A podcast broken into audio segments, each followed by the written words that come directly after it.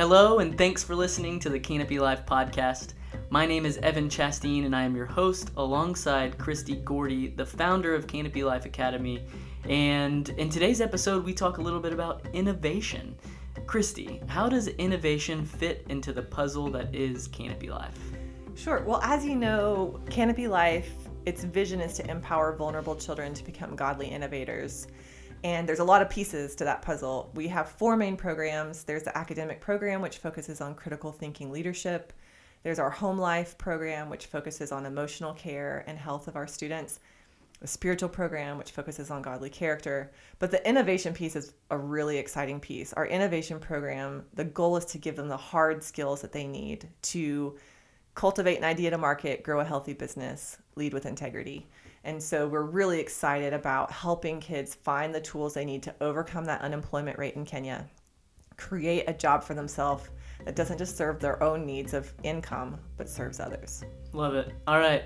Uh, so you're about to listen to a conversation of Christy and I talking a little bit about the things uh, you just mentioned unemployment rate and uh, child's journey to innovating and maybe being a business owner in their community. Hope you enjoy.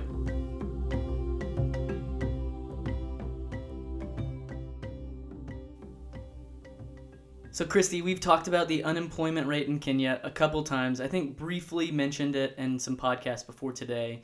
Let's spend a little bit of time talking about it because it's obvious why unemployment is an issue on a on a macro level for an economy, for society to function uh, well.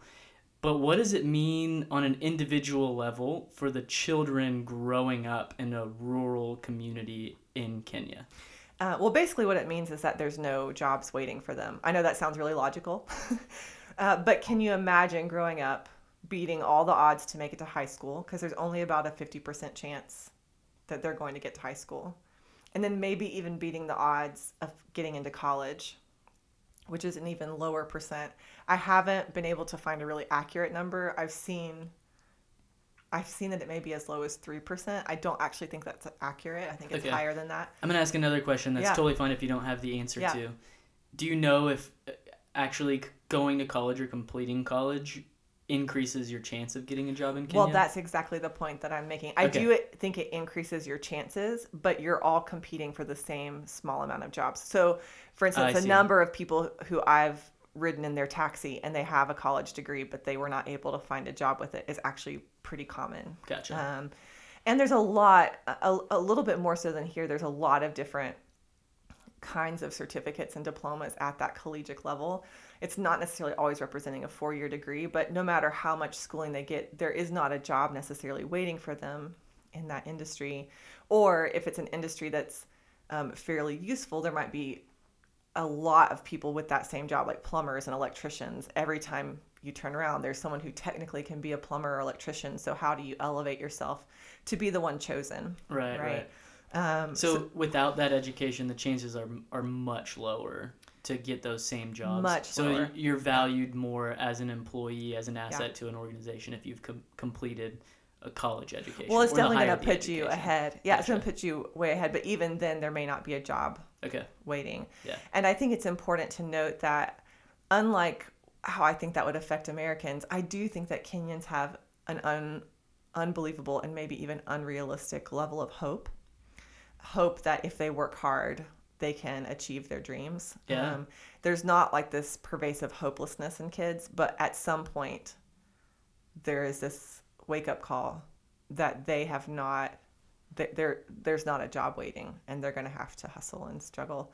And i don't I would, i'm diving in deeper even now to talk to the parents and the adults currently living in those communities to see what their perspective is on it. I think whenever you come out of that kind of dire situation you have to have perpetual hope but that hope isn't necessarily founded in the realities of having a chance at I a see. job. So this unemployment rate puts the burden on people to figure out where their income is going to come from So if you asked a child or even somebody that is going into a high school or college education environment who still carries a lot of hope with them, if you ask them what the challenges would be to them getting a job, would they state the unemployment rate? Are they aware No. that the unemployment rate's an issue? You will never hear that. Okay. Interesting. It, it is really interesting. Now, I'm speaking from my experience in the rural communities. right. I've never once heard someone in the rural communities say that the challenge between them, they will always say that the challenge is their education. They're Okay. never going to quote the unemployment rate. Um, in the Nairobi area, that because it's a much broader knowledge there, um, that may be different. But I ha- I'm speaking from my experience rurally. In the rural communities, people aren't saying There's an unemployment there's rate. an unemployment rate Right. that's affecting my Right. ability to provide for my family. Right. And that may even be the distance and the hope is that they're hoping they'll move to Nairobi and find a job, not realizing that that unemployment rate is true I see. nationwide. Yeah, interesting. Okay. Uh, has this been an issue in Kenya or, or rural Kenya? First, is there is there different unemployment rate numbers between the two? I didn't haven't seen those. No, gosh, I wish I knew the answer to that. That but I haven't seen those. Yeah. So has this been an issue in Kenya for a long time? We get our stats from the World Fact Book, which is a CIA based Okay. um, statistical. Uh, I, I, from my experience, Kenya has always been a developing country. I've been working in Kenya for 15 plus years, and of course, there's been unemployment. But when I have to look back statistically, um, according to the World Fact Book, um, the unemployment rate was as high as 40% even in the early thousands in 2000 2001 so i don't know how far back it goes or even how far they were recording it um, but it does seem to have been a problem for a very long time Have they made progress in that time? I, I, I mean, I definitely see it. I see a lot of progress. There, Kenya has a growing entrepreneurial middle class, and it's steady. The growth is really steady. Um, but, and this is, I'm quoting the World Fact Book, it, the economic development has been impaired by weak government and corruption. Um, there just is a need for more infrastructure in order to create those jobs that they're trying to create. Yeah, yeah. Who is leading the charge bringing a resolution to this unempl- unemployment issue in Kenya? This is starting to get out of my area of expertise. I Okay. won't lie. I do tend to, especially working rurally, I do tend to get kind of siloed. But I do know the Kenyatta administration, who the president has been taking, inc- making incredible strides Okay. to strengthen that infrastructure. Yeah. Um, I, I mean, it, that infrastructure continues to hamper Kenya's efforts to grow uh, on its annual growth, but but the Kenyatta administration has been making such strides, um, bringing in investments, um, getting um, capital for projects like the, um, they uh, five or six years ago they finished a major highway through the city, and they also um, finished just finished a train that runs from Nairobi to Mombasa. It used to take like eight hours to get there, and now it's like a four-hour train ride. And so they're building the infrastructure. Um, I don't know how much they're able currently to combat the corrupt the corruption, um, but they're trying to build up the infrastructures financially and internally um, to combat that program. It's just a slow process because they're Yeah, having yeah. to fight against a lot. Totally. Whenever I want to clarify something real quick because I am not quite sure, and maybe people listening here in the states aren't either. You mentioned an, an administration. Did you say Kenyatta? Kenyatta, And mhm. is that a person? yes. Okay. Who is that? Um, he's the president. Okay, so Yeah, he's the Uhuru president, Kenyatta. and mhm. and his administration is making progress building Yes. infrastructure to to solve this issue. yes. Gotcha. Okay, I just wanted to clarify that. Yeah, there's also been significant, and I, and again, this is an area where I've seen growth, and I'm trying. We've been trying to get out of our own, uh, you know, season of getting the organization to be stable, so we could continue focusing and exploring in this. But there has been significant trac- traction at a, a grassroots roots level um, in the infrastructure needed to grow Kenya's Silicon Savannah. So this is the landscape of the digital industry, the startups that are growing. Um, there has been a fairly significant nod from the government saying that they're going to set aside a separate technological city outside of Nairobi for all of these industries to thrive.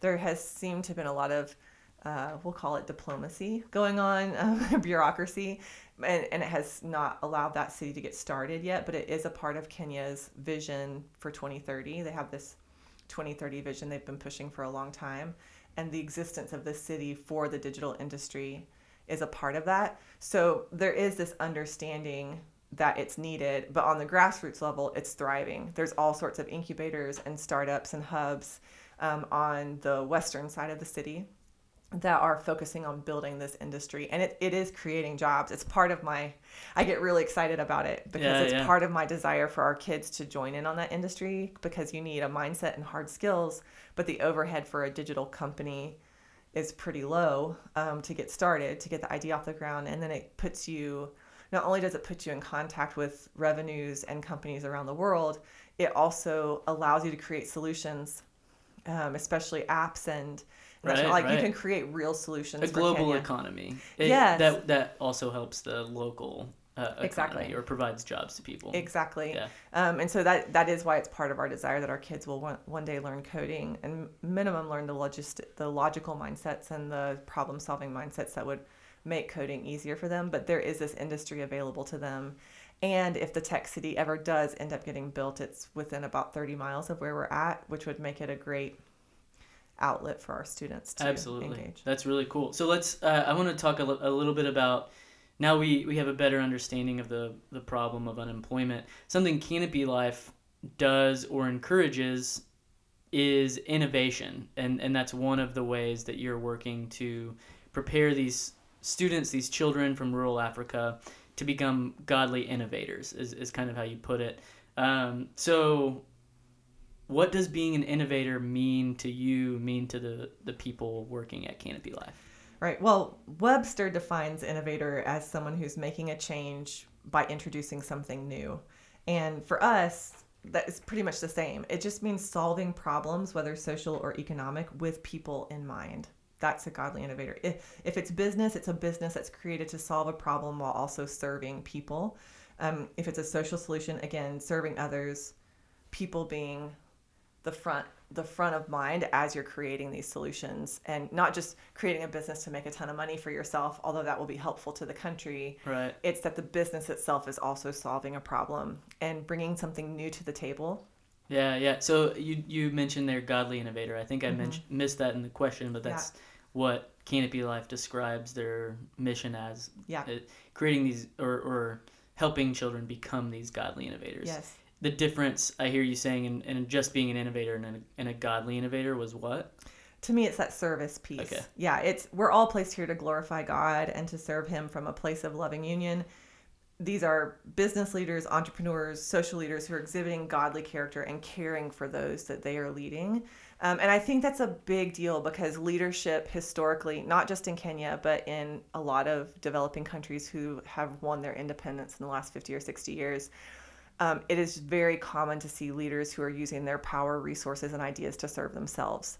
And we have this saying at Canopy that real leaders serve others with their power, resources, and ideas. And so the godliness is using that position, that idea for a business, that the resources that come your way um, as you develop it, as you're successful, using that to serve other people. That's the godly part. Yeah, that's a really, really great definition of uh, godly innovator and the world. I mean, I can see how that would m- mightily impact a country, but I think Mhm. if uh, more people adopted that type of view on being an innovator and, and being an innovator for the service of others, the world would would be a better place for it. Right. I think sometimes we even bring our ideas as in, our in America, innovation is not. We're founded on innovators and people wanting to do it different, but somehow we were still doing it to serve ourselves sometimes. And I think even in even in development work, and you'll see this all the time. It's the reason why books like When Helping Hurts exist. Is that people have an idea of what will solve a problem, but they are doing it to implement their idea, not actually serving others or con- having empathy for where that person's coming from. Like, are they working with somebody or Right, just right. bringing an idea to the table because they want to solve a problem? And so it's different when you talk about serving other people with your idea. It's different than saying, I want to serve other people with this idea. Are you actually serving them? And Yeah, that yeah. has to be collaborative. There has to be a willingness to be humble, the servant, the traditional servant leader mentality that you, that a lot of churches speak about. Yeah, that's really cool. Uh, okay, so practically, what does teaching kids to be a godly innovator look like? Uh, well, we have been developing an innovation curriculum, and at the core of that curriculum is design thinking. So design thinking. Uh, I you, I've heard you talk about this. I think before, not on the podcast yet. Can you tell me more uh, about design thinking, or where this term came from, what the different pieces are? Sure. Uh, well, I believe the term was first coined by John Arnold in his book Creative Engineering. Um, and then it became a part of, of the development of IDEO. It's a design consultancy that is solving social problems, economic problems. What is that company? IDEO. IDEO. I'm not sure. I'll be honest. I don't know. I've never heard someone say it out loud, but I think Okay. it's called IDEO. Yeah, yeah. Um, uh, we lean heavily into the work done at Stanford University D School or Design School for the process. They, they call it um, human centered design, or if you want to take it in reference back to what you were just saying, I kind of call it um, servant hearted design. It's this idea of solving problems with the human in mind. Hmm. Um, you can find there's a lot of different kinds like when you just google design thinking you'll see a lot of different um, similar but slightly different definitions of the process for us um, and out of the d school the process involves six steps it's empathy um, design but ideation prototyping testing and reiteration You mentioned the D school. yeah Was that where they? That's they. They teach design, design thinking. thinking, Okay. Mhm. gotcha. and there's schools that grow out of that we actually haven't been able to send anyone to that training yet but we we soak in as much information as we can get there's some experts in the atlanta area that have taught us and spoken to us about the process so hopefully one day we'll get to send some of our kenyan staff to that d school um, right now we're learning secondhand as much as we can Yeah, yeah. to grow our program That's great. Could you go over those aspects again, real quick, and maybe uh, say a sentence on how it works at Canopy? Sure, Life and I actually said one of them wrong, so I'm glad you asked me to repeat it. um, the first stage is empathy. That would be learn. It's what I'm talking about about l- asking as many questions of the people you're trying to solve for, um, trying to understand the problem from their perspective, and then the next stage is define. So you're defining the problem that you're trying to solve. Um, and that's important. We'll get back to that in a minute. But Okay. after you define the problem, then you ideate or brainstorm, basically, as many solutions as possible. There's some really fun ways of brainstorming in this process. Yeah, no wrong ideas here, right? Like, Um, exactly. just throw it on the board, get it out of your head, and Exactly, and ways to do it collaboratively, ways to narrow down what idea you then want to prototype. And prototyping, I love prototyping in the design thinking model. It's basically create an example of what you think the solution is as quickly and inexpensively as possible. Like if you can do it with construction paper and scraps of stuff, that's the best way, even if it's an app. So if you're going to prototype an app, how can you build it, an example of it in the cheapest way possible so it looks like you put no time into it? And then you take it to those people that you're building the solution for and you get their feedback. That's the next stage. And the reason you want it to look as cheap as possible is so they don't they don't they're not hedging your um, they're not hedging their answers around what they think you've invested in it yeah, yeah. already and they'll be very honest with their feedback and then the last stage is to reiterate or what we also call redefine. So after you get feedback you assess not for the the significance of the solution but are you actually still did you define the problem accurately? Because you can create a phenomenal app that's solving the wrong problem But So- it's still solving a solution, that one that was defined at the beginning. Maybe, yes, but the one at the The- beginning may or may not be the actual Right, solution, The, the actual problem. And because that's when you realize that a lot of issues have deeper levels than what someone someone may even come to you and say, "I have a problem with this," and as you start to solve that problem, you realize that was not their real problem. It was the the, the symptom of the problem. Yes, and so you redefine the problem over and over again. A lot of times you do end up sticking with that same prototype of a business or a service or a product. Um, but you can use design thinking even in your meetings. Uh, I mean, like how to make your meetings more effective, how to um, come to a conclusion, how to even define what your meeting is going to be about. Um, what problems are you going to sit down with your dir- directors or your staff and solve? Are you solving the right problem? Y'all could work forever on an infrastructure for how Right, to right. how to communicate internally in the office but if it's not actually communication it's everyone showing up at the meeting that's the real problem you know it's it's Yeah. you know you have to define the right problem and um, and it has a lot of empathy and people centeredness to it so that's the process that we use So I think I love anything that requires or encourages empathy. I Mm-hmm. think that's just a, a good. Uh, if somebody brings something to the table and it has to do with having more empathy for other people, I'm always all in. Like, yeah, cool. All right, I'm in. Design thinking. Mm-hmm. Uh, I think so. You're saying people can use this in their organizations. Uh, people here in this this the United Right. States can learn from this Right. way of thinking, empathize with others, come up with Right. ideas. Defining problems is huge. Uh, even in our own lives, Mm-hmm. we tackle problems all the time that are maybe not even problems. Uh, Exactly. I actually learned about this. It's the craziest. I had never heard of design thinking. Um, I used to do swing dancing and I was looking for a new place to go swing dancing. A friend of mine said, Well, my roommate goes swing dancing. You should meet up with her sometime. I was connected to her friend. We started swing dancing. And at the very first dance we went to during a break, I was like, So what do you do? And she was like, Well, I teach innovation through design thinking and leadership development. And I was like, Oh, I've started a school in Kenya that's trying to develop leaders who innovate. And she was like, I could help you with that. And she consults on design thinking all around. She has done everything from consulting the CDC on some of their processes to helping schools that are trying to solve an infrastructural issue or even how to use design thinking more in their educational process. So you can literally use it anywhere. She's used the process with corporations who are trying to refine um, maybe staff involvement or staff enjoyment. You know, it's that you can literally use it anywhere. That's amazing. Mm-hmm. I love that. Okay, so there's this really fun part uh, for the children at Canopy Life. They get to put this into practice a little bit uh, with something called the Quest. Yes. Which I really like the name of that. it's fun to say, the Quest.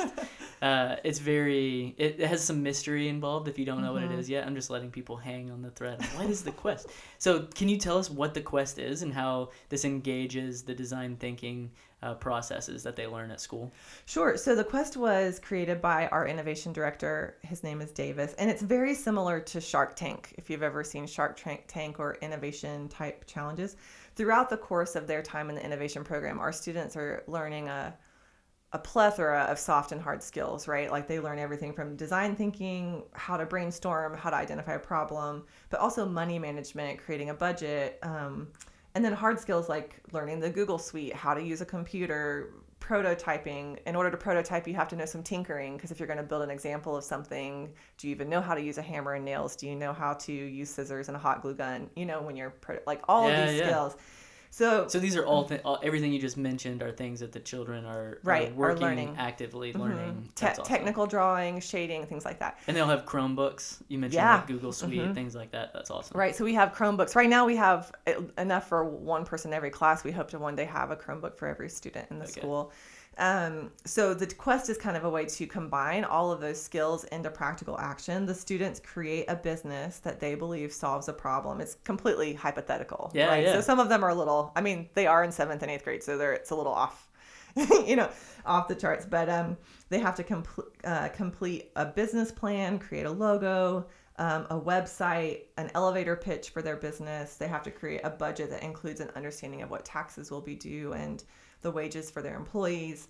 Um, and then they have to suggest some of the sources of, in, of funding to get their business started. I mean, all the way down to creating invoices and receipts that their um, company would put out there, and then they um, present it to their to the staff, to the kids. We haven't actually gotten to the first presentation. This is the first year. Okay, that's what I was gonna ask. Have you done it, this yeah. in the past? No, Like, this is the first year we've. So, okay. Yeah, well, they're in the middle of it, so they have had some ideas. We had one student this year who uh, wanted to start a fashion line using recyclable plastics and materials. Kenya Yeah. has recently banned plastic bags because there's so much trash and um, waste in the country. So I'm a fan of that. Do you? Are you a fan of that? Yes, absolutely. yes, my wife and I were in California this last year for like a month or so, and we've gotten so used to not using plastic bags at the grocery Mm-hmm. store anymore, and it maybe takes two minutes longer. So, uh, Mm-hmm. Well, in a country that lacks some of the infrastructure for even trash removal, much less recycling, yeah. it's such a problem. And so she just uh, she pitched it as being a good steward of the planet. Um, It's You know, amazing. we had a another student who wanted to make a Google Chromebook that can fit in your pocket, and it was interesting. Her reasoning was because Chromebooks are one of the most stolen items, like, and she Oh. wanted to make it more in Kenya. in Kenya. That was her. I don't know where she got that experience. or yeah. I, I have no I mean, data that's, to I mean, back it's it up. intriguing problem to bring Right, up, though. right. Uh, I love that. Uh, and then recently, you know, we're always looking to grow our kids' idea banks so they even ha- know what problems are, much less solutions to solve them. And recently, a team came and we had their, for many of them, the very first water balloon fight they'd ever had. Uh, it was epic. Um, and afterwards, one of the students noticed that the worst part of that epic experience was having to clean up all of the balloon The shreds. balloons. Yeah, you know. So his Totally. business idea was to create a biodegradable balloon, uh, which I mean, I don't know how you. How that would happen, but it was an idea worth pursuing. Like, how do we make biodegradable plastics? Yeah, And- the best so- ideas are going to be the ones that Right. you don't have an immediate answer to. Like I love that. Right, right. Yeah. I think it should probably be for a grander purpose than cleaning up after water balloon fights, but Yeah, it was yeah. still the product. the product could the, be the uses of that Yes. and that's oftentimes so I, I read a book by jay Samit called disrupt you Hmm. and he talks through these ideas that he would come up with and oftentimes uh, he he used several examples of fortune 100 companies who were started off of another idea and they created something Like Post-it that notes? wouldn't work yeah it, it's a total failure Right. and then they spin off of that into something Yeah. else so just the process of defining a problem, coming up with Mm-hmm. an idea to solve that, and then the uses could be Right. uh, completely unexpected once Right. you create something that does that. My dream for the quest is that as they go into high school, it will become maybe, like you said, sometimes these ideas are really big and it could take decades for them to research, but become a real business that they could start pursuing. Um, that maybe by the time they are seniors in high school, the presentations of the quest are something we're, we're legitimately seeking funding for. Yeah, Um, yeah, or that um, especially there's a reason why we pick multiple children from each rural community. We don't just pick one child from one village and another child from another. They they come in groups of four or five. Okay, and part of that is for just the ease of them helping each other out with transportation and Right. having a sense of belonging. But another another big piece is how great would it be if the four or five of them came around a single business idea and took it back to their rural community and worked together on developing that idea. Um, so as they get older, as we continue running the quest, that's my dream is that it becomes less of a theoretical skills assessment and more and more of this real thing that they can apply in the real world to bring real change to people's lives. That's incredible. Is there a time? Do you know when these ideas are all going to be presented and everything this year? Can we get an update whenever that happens? Sure. Sure. They've been presented as they go. I don't know when the final gotcha, presentation is. I would imagine at the end of the year, which for them would be this coming fall. Yeah, Uh, but absolutely, I'll update I would. you. I would love to hear those stories and share those stories here on the podcast of Absolutely. ideas that kids are coming up with. In Maybe we can even capture one of the elevator pitches on Yes. on this podcast if I'm there this summer and can capture one. That would be incredible, and just a way. Uh, I think that's very a, tan- a tangible way for people to know that what they're giving to is making a difference. Uh, you're you're actually supporting children learning how to define problems and come up with solutions to those problems Yes. In a country that is in need of that because Yes. the opportunities are just not there. You, you say it often the odds are against these children, Mm-hmm. and Canopy Life is working to flip those odds so that Mm-hmm. they have a chance in uh, providing for their family, providing for their community, innovating for the service of others. I think Yes. uh, all of those things. That, that's amazing. It's really fun. It's exciting to be a part of. Awesome. Do you have anything else on innovation uh, before we wrap up here? I mean, there's so much more we could talk about, but I really appreciate the the questions you've been asking because I do think it creates this broader perspective of why it's so necessary. Um, and Kenya is on the. I think the thing I would add is that Kenya is on the rise, and part of the gap that we feel like Canopy Life is filling is that there is a lot of innovation in the capital city and even some of the suburban areas, but it will be decades before this innovation reaches the rural villages if someone doesn't stand in the gap. And we're hoping that Canopy Life is going to be that place where rural leaders for the future can get can get ahead and create industries that um, their community can benefit from. And Yeah. we're learning anyone who would like to be a part of this or who has more insight if, who has it in with the D school or or wants to help us grow in this area, we're very very open to it because innovation is, if nothing else, collaborative, um, and it takes so many voices. Um, we've we've been trying to take these ideas and reshape them for what the kids can comprehend. Uh, we're jumping a lot of cultural gaps and a lot not not just Kenya and the U.S. but like urban and rural Yeah, yeah. having to jump over a lot of gaps to fill it. Um, and anyone who's been doing that, if there's anyone listening to this podcast who has been trying to implement innovation in a rural or uh, materially poor country, I would love to talk to you. Yeah, that's great. And I think it's cool to end this on a hopeful note too. Yeah. Starting with talking about the the odds being against these kids, ending with hope that they can identify problems. You're giving them hope that, that Mhm. they already have, Mhm. but just reinforcing that hope that you can work, you can work against these odds, and there are people around the world that are there to support you and help you in that journey. Yeah. That's awesome. Yeah. Cool. Uh, thanks for the conversation, Yeah. and Asante Sana, everybody. Hey, and thanks again for listening to the Canopy Life podcast. If you have any interest at all in getting involved, there are three ways you can do that on the website. One is you can sponsor a child. We talked a little bit about that last episode. If you have uh, any interest in that, go listen to it and head over and, and check out the opportunities there. The other is you can just make a one time donation or a recurring gift. Uh, monthly, you can do both of those on the website as well. The other way, and probably the most fun way, is you can go on a trip to Kenya with Canopy Life. We call these relation trips, and they are just that. You get to build relationships with people on the trip and in Kenya alongside uh, organization that is doing really, really cool work in that area. Uh, thanks for listening, and we will be back again here in a couple weeks with another episode. Cheers.